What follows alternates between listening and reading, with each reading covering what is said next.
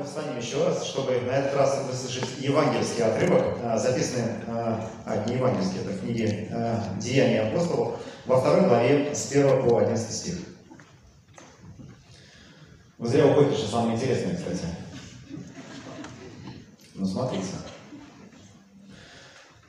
При наступлении Дня Пятидесятницы все они были единодушно вместе.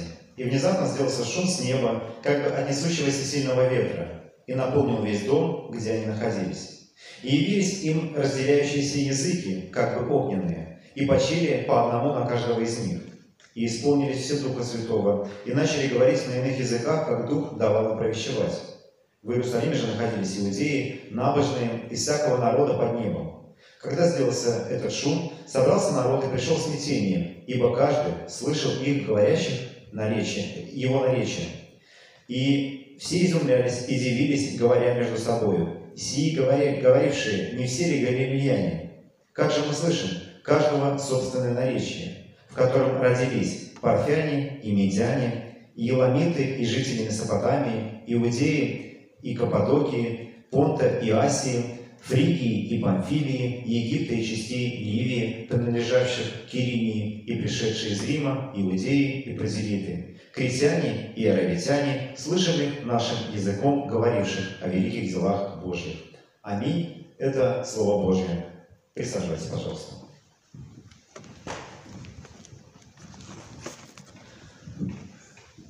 Одну секунду. Сегодня целый день проповедь писал, а сейчас потерял ее. Что ж мне теперь говорить? Нет, вот она. Но не переживайте. Вот, знаете что? А, никогда не думал, что я начну проповедь именно так, но хочу вам рассказать то, что я, что я видел а, вчера в ТикТоке. А, я бы, ну, в основном там люди танцуют, и я, если бы это была от этого какая-то польза, я бы станцевал для вас. Но я там видел кое-что другое интересное. А, там был отрывок из интервью Чулпан Хаматовой. Вы знаете, такая актриса. И она рассказала, ну, рассказала бы простую обыденную историю. Уверен, что вы в эту историю тоже когда-то попадали или вы видели похожую. Она рассказывала, как она едет на машине, и пешеходный переход, она подъезжает к нему, и человек переходит э, дорогу, она его пропускает. И он замедляет ход. Вы с таким сталкивались? А, ну, казалось бы, что, а, а вы сами замедляли ход или в машине? Вот. И знаете, что она говорит? И она говорит, главная наша проблема, ну, наша, она и нас с вами, наверное, имела в виду, что мы не любим друг друга. Вот откуда это взялось, действительно, что вот человек замедляет, он как бы, ну, немножко из вредности, да? То есть, и, а, э, ну, казалось бы, вот, ну, можно, вот человек остановился, можно так, ну, ну или поскорее, или как так. Но, э, не знаю, в этом ли выражается или нет, но вообще я с ней согласен. Действительно, мы, э, ну, если любим, то, наверное, не так, как могли бы. И мы действительно часто не любим друг друга, и это вот, ну, мы, мы наверное, каждый про себя думает, в принципе, я люблю. И э, вот вы любите кого-нибудь? Есть такие люди, кто кого-нибудь хотя бы любит? Очень хорошо. А есть такие люди, кстати, вот кто хотел бы, чтобы их любили чуть-чуть побольше? А есть такие люди, кто сам хотел бы любить чуть-чуть побольше? Очень хорошо. Вот, потому что сегодня об этом я хочу как раз говорить. А, потому что на самом деле я согласен, что мы часто не любим друг друга, и это, это не любовь, она а, может как раз вот проявляться в таких мелких вещах. Вот в таких вот, чтобы, ну, притормозить, чтобы пожертвовать, не знаю, минуту своего времени для того, чтобы человеку помочь. Ну, опять-таки, каждый про себя думает, что нет, вот если человек попал в беду, вот если он там будет тонуть, я, наверное, брошу за ним. А, но мы не часто видим, что кто-то тонул, не часто видим, чтобы ну, кто-то реально умирал. Хотя, опять-таки, мы часто видим, что, ну, других тиктоках или еще где-нибудь, а, что человек часто оставляется без помощи. Человек на улице лежит, люди проходят мимо, думая о том, что ну, кто-нибудь другой ему поможет. И действительно, э, э, ну, это, это как бы редкая ситуация. Но есть частая ситуация, где мы можем уделить минуту времени человеку, уделить, ну, вообще чуть-чуть, но мы и этого не делаем. Вообще, ну, если там кто-то ну, просишь о чем-нибудь, а, там, знаете, нехотя кто-то что-то делает, и а, действительно вот есть такое, что мы а, действительно друг друга не очень любим. И мы сегодня прочитали две истории, и эти истории, они как будто бы зеркальные. Вы помните, какие истории мы прочитали, кстати? Одна про строительство Вавилонской башни, когда Бог смешал языки. Помните? Люди строили Вавилонскую башню. Это вот типа того, на что я сейчас залез, а, только еще выше.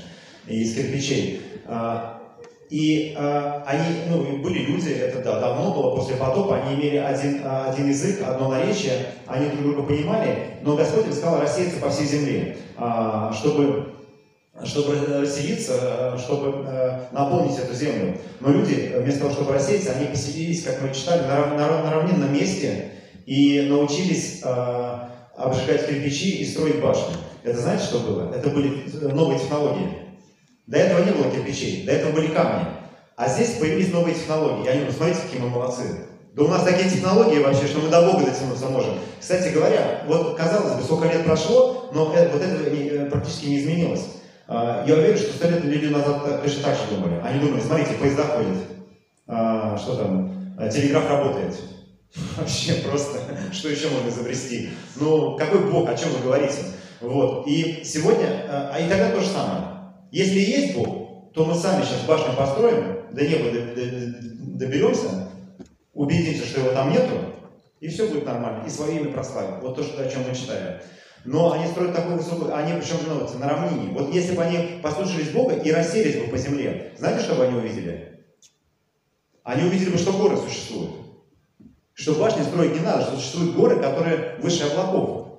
А, но они не послушали Бога, они не пошли, не проверили. И вот представляете, насколько это вообще глупо выглядит, Бог смотрит и думает, что вообще происходит.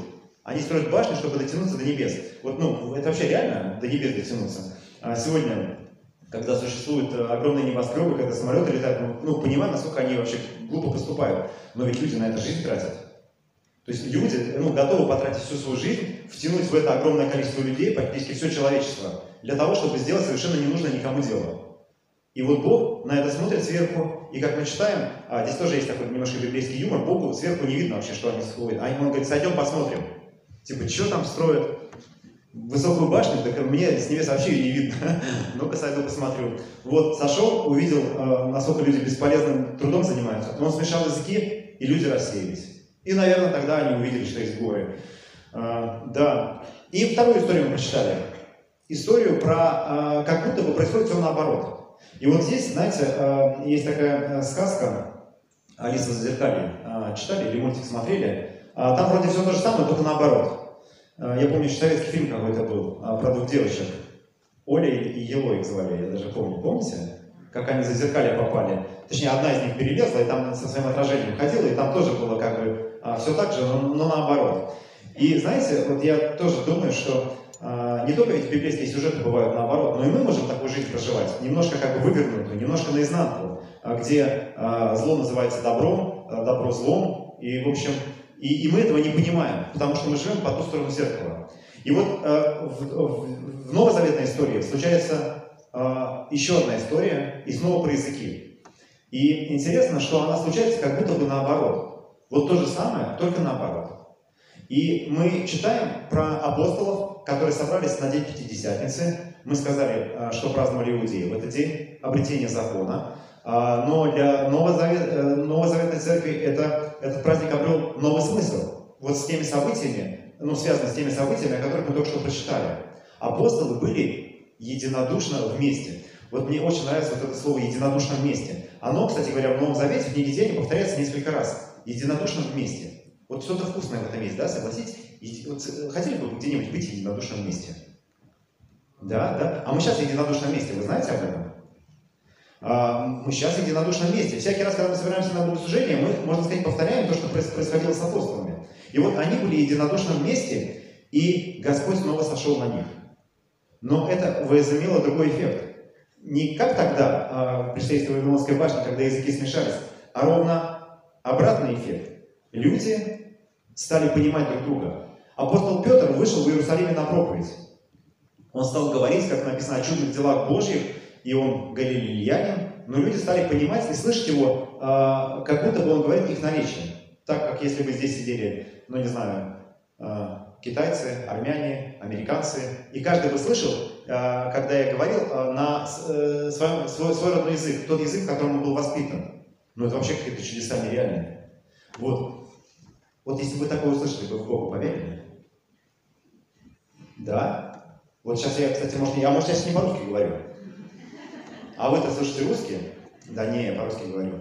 Но, но вот казалось бы, вот если бы такое э, услышать, точно бы поверить. И действительно, мы находим, чуть дальше прочитаем, что а, несколько тысяч человек крестилось в тот же день. Несколько тысяч человек присоединилось к церкви. И день Пятидесятницы считается днем рождения церкви. Потому что до этого церковь была, ну, по сути, ну, можно сказать, ветхозаветная церковь, иудейский народ, а потом это, ну, небольшая группа людей, примерно вот такого числа, как, как здесь собравшихся, апостолов. А, апостолов, ближайших учеников. И вот Господь сошел на них, и они э, вышли на проповедь. Они тоже рассеялись. Они сделали примерно то же самое, что делали тогда э, люди после строительства Вавилонской башни. Но они рассеялись тем, чтобы проповедовать. И их проповедь стала понятна всем. И представляете, спустя две тысячи лет, знаете, что произошло? Угадайте, что? Нет. Эта проповедь дошла до Санкт-Петербурга. Метро Чернышевская, Кирочная 8. Вот до этого самого зала. Представляете, насколько она сильная была, что до сих пор мы с вами собрались здесь, мы об этом поем, мы об этом читаем, мы об этом говорим. Ну, представляете, какой эффект мощный? Насколько это мощное действие какое-то было. И это действительно было так. И, и, и вот то, что произошло, тогда с апостолом, вот это вот единодушие, вот это, можно сказать, ну такая, знаете, любовь внутри общины, она, собственно, и стала вот этим толчком. И если я сказал, что если, ну, так скажем, э, поверили бы в такое чудо, если был бы такой язык, которым бы стали понимать, но на самом деле такой язык есть. И этот язык, которым мы постоянно общаемся, ну, точнее, которым мы хорошо, чтобы мы общались, этот язык называется язык любви. Это язык, который понятен всем народам, на всех языках. И это язык, который ни с чем не спутаешь. И это язык, который точно, ну, в котором мы точно понимаем, где добро, где зло, который нас возвращает к другой пятидесятнице. И это язык, который мы тоже способны распознать, на каком языке мы с вами не говорили. И вот это единодушие, о котором мы читаем, оно на самом деле здесь происходит. Ведь смотрите, здесь а, а, даже в этом хоре есть люди из разных церквей. Вы знаете, э, Христос когда-то молился о единстве всех христиан, о единстве христианской церкви. И сегодня мы выйдем на улицу, мы увидим, что существуют там православные, католические церкви, э, баптистские, еще какие-нибудь. Но наш хор, он наполнен э, представителями всех конфессий, как вы можете себе представить. И вот наше, знаете, вот это богослужение, оно тоже пример вот этого единодушия. А, здесь я уверен, что есть люди даже неверующие, может и в хоре даже поют неверующие. Это значение не имеет. Потому что мы здесь для другого. Мы здесь для того, чтобы вот встретиться э, с этой любовью. Недавно мне э, такую интересную историю рассказали, точнее не историю, а исследование о том, что современные люди все чаще впадают в депрессию. Что депрессия это стало, ну, такой, знаете, как, как коронавирус практически. Такая болезнь современного человека. Раньше этого было меньше. А, потому что раньше у человека а, был, была такая большая опора, опора а, в его жизни, такая большая опора, как церковь. Он знал, что он не один. Он знал, что вот есть община, есть церковь, э, есть Бог, в конце концов, э, который его никогда не оставит. Даже если он останется без церкви, он все равно будет, э, не будет один. С ним Бог. Но есть церковь, есть община, есть люди вокруг, и они не безразличны.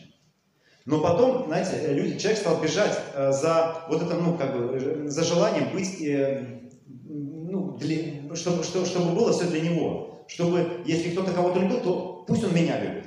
Я слышу такую поговорку. Эгоизм э, – это когда человек себя любит больше, чем меня. Вот. И действительно, э, вот человек превратился в такого эгоиста, чтобы, ну, чтобы меня любили, э, в, в одиночку, в, в индивидуалиста. И это привело действительно, и, и к этому он пришел, а, привело действительно к тому, что а, от этого, от этого спокойнее не стало, от этого лучше не стало. Вот это как бы стремление вроде к счастью, оно к счастью, собственно, и не привело. Но вот мы здесь, мы в церкви, для того, чтобы ощутить эту опору. Самое главное, что, что нам э, дает Бог, во-первых, самого себя. Во-вторых, вот эту общность, единодушие и любовь друг к другу. И, мы, и, и почему мы друг друга не любим? Я не знаю, сегодня нет Чулпан Хаматова с нами? Меня просто ответили. Вот жалко, что не пришла. Э, к сожалению, ни разу к нам еще не приходила, но у меня есть любой ответ к ней. Почему мы друг друга не любим? Знаете почему? Да потому что мы не знаем, что мы любимы Богом. Вот когда мы узнаем, что мы любимы Богом, что мы любимы Творцом, тогда мы будем способны любить друг друга. Когда мы узнаем, что Бог пришел в этот мир, Господь пришел в этот мир для того, чтобы нам служить. И прошел этот путь до распятия, до креста и ради нас. И потом мы читаем, что Он сошел в ад, вместо нас. Почему? Потому что Он нас любит. И нам такую заповедь говорит, любите друг друга так, как я возлюбил вас. Вот так вот тоже жертвенной любовью. И когда мы переживаем эту любовь, когда мы понимаем, что мы Богом любимы, тогда все, тогда и депрессии нету, и нет вот этого чувства оставленности, и нету, а, скажем так, а, а, нету вот этого желания, чтобы меня любили. Ну, а кто тебя еще может любить? Какая тебе разница, любит ли тебя кто-то там, ну, какой-то мужчина или женщина, или группа людей, какая разница, тебя Бог любит. И тогда мы сами становимся способными любить друг друга. В этом фокус заключается. В этом и фокус нашего зазеркалия. Потому что мы стремились к этой к индивидуалистической любви, быть как бы сами собой, но на самом деле мы попали в это зазеркалье. А в реальном мире, в том мире, который сотворил Бог, Он нас и призывает любить друг друга. Хотите, чтобы вас любили больше? Любите другого. И в этом и будет, собственно, а, а, ответ. Но опять-таки, мы на это не сможем, как бы, знаете, воле своей собственной, а, ну все, сейчас вот выйду отсюда и буду всех любить прям вообще. А, мы не сможем это сделать, если мы не поняли и не пережили вот эту любовь, которую нам дарует Господь. И вот возвращаясь к тому, что происходит здесь, к месту Святого Фомы, я сказал, что мы стараемся а, вот это а, расстояние между нашим сердцем и Богом сократить. И вот следующая как бы, часть богослужения, оно а, для этого и, и, и, и, скажем так, сделано. Для того, чтобы каждый из нас имел возможность чуть-чуть ближе стать к Богу. Вы знаете, вообще вера это такая штука, где есть, ну, это, знаете, как вальс. А, когда в вальсе делают шаг в свою сторону, ты должен сделать, ну, как бы, шаг назад, знаете? А, вот, и, и здесь то же самое, что когда Господь делает э, нам шаг навстречу, есть шаг, который мы делаем. Потом Он снова делает шаг навстречу, и снова мы сделаем. Это, в принципе, и есть вера. Вот этот шаг, наш шаг, это и есть вера. И вот мы здесь для того, чтобы этот шаг небольшой сделать. И я вам расскажу, а, куда можно шагать. А, если вы обернетесь назад, вы увидите там такие несколько столов. А, там есть столы, где сидят наши прихожане, которые могут о вас помолиться с двух сторон. Я отсюда плохо вижу, но мне кажется, так должно быть. Вы можете к ним подойти и попросить, чтобы они о вас помолились. А может и не о вас, а может о ком-нибудь другом вы вместе с ними помолитесь. Там есть такая баночка, в которой вы можете опустить записку с какой-нибудь молитвой. Можно за себя, а можно за кого-нибудь другого. А, мы же сегодня говорим о, других тоже. А вот там посередине, где у нас алтарь, а, на стульчике буду сидеть я. Если вы а, хотите подойти к исповеди, то я тоже приглашаю вас. Или вы хотите, чтобы я помолился и помазал вас елеем о здоровье, я тоже вас приглашаю. Можем сказать, что это ну, тот небольшой шаг, который мы можем сделать навстречу к Богу. Но мы можем сделать его даже и сидя. Вы можете оставаться на своих местах, если желаете, и присоединиться к хору, а, который здесь поет, и побыть в молитве, в размышлении а, какое-то время. И закончить я проповедь хочу теми словами, что сказал, что сказал Христос. «Новую заповедь даю вам, да любите друг друга, как я возлюбил вас». Мир Божий да пребудет со всеми вами. Amen.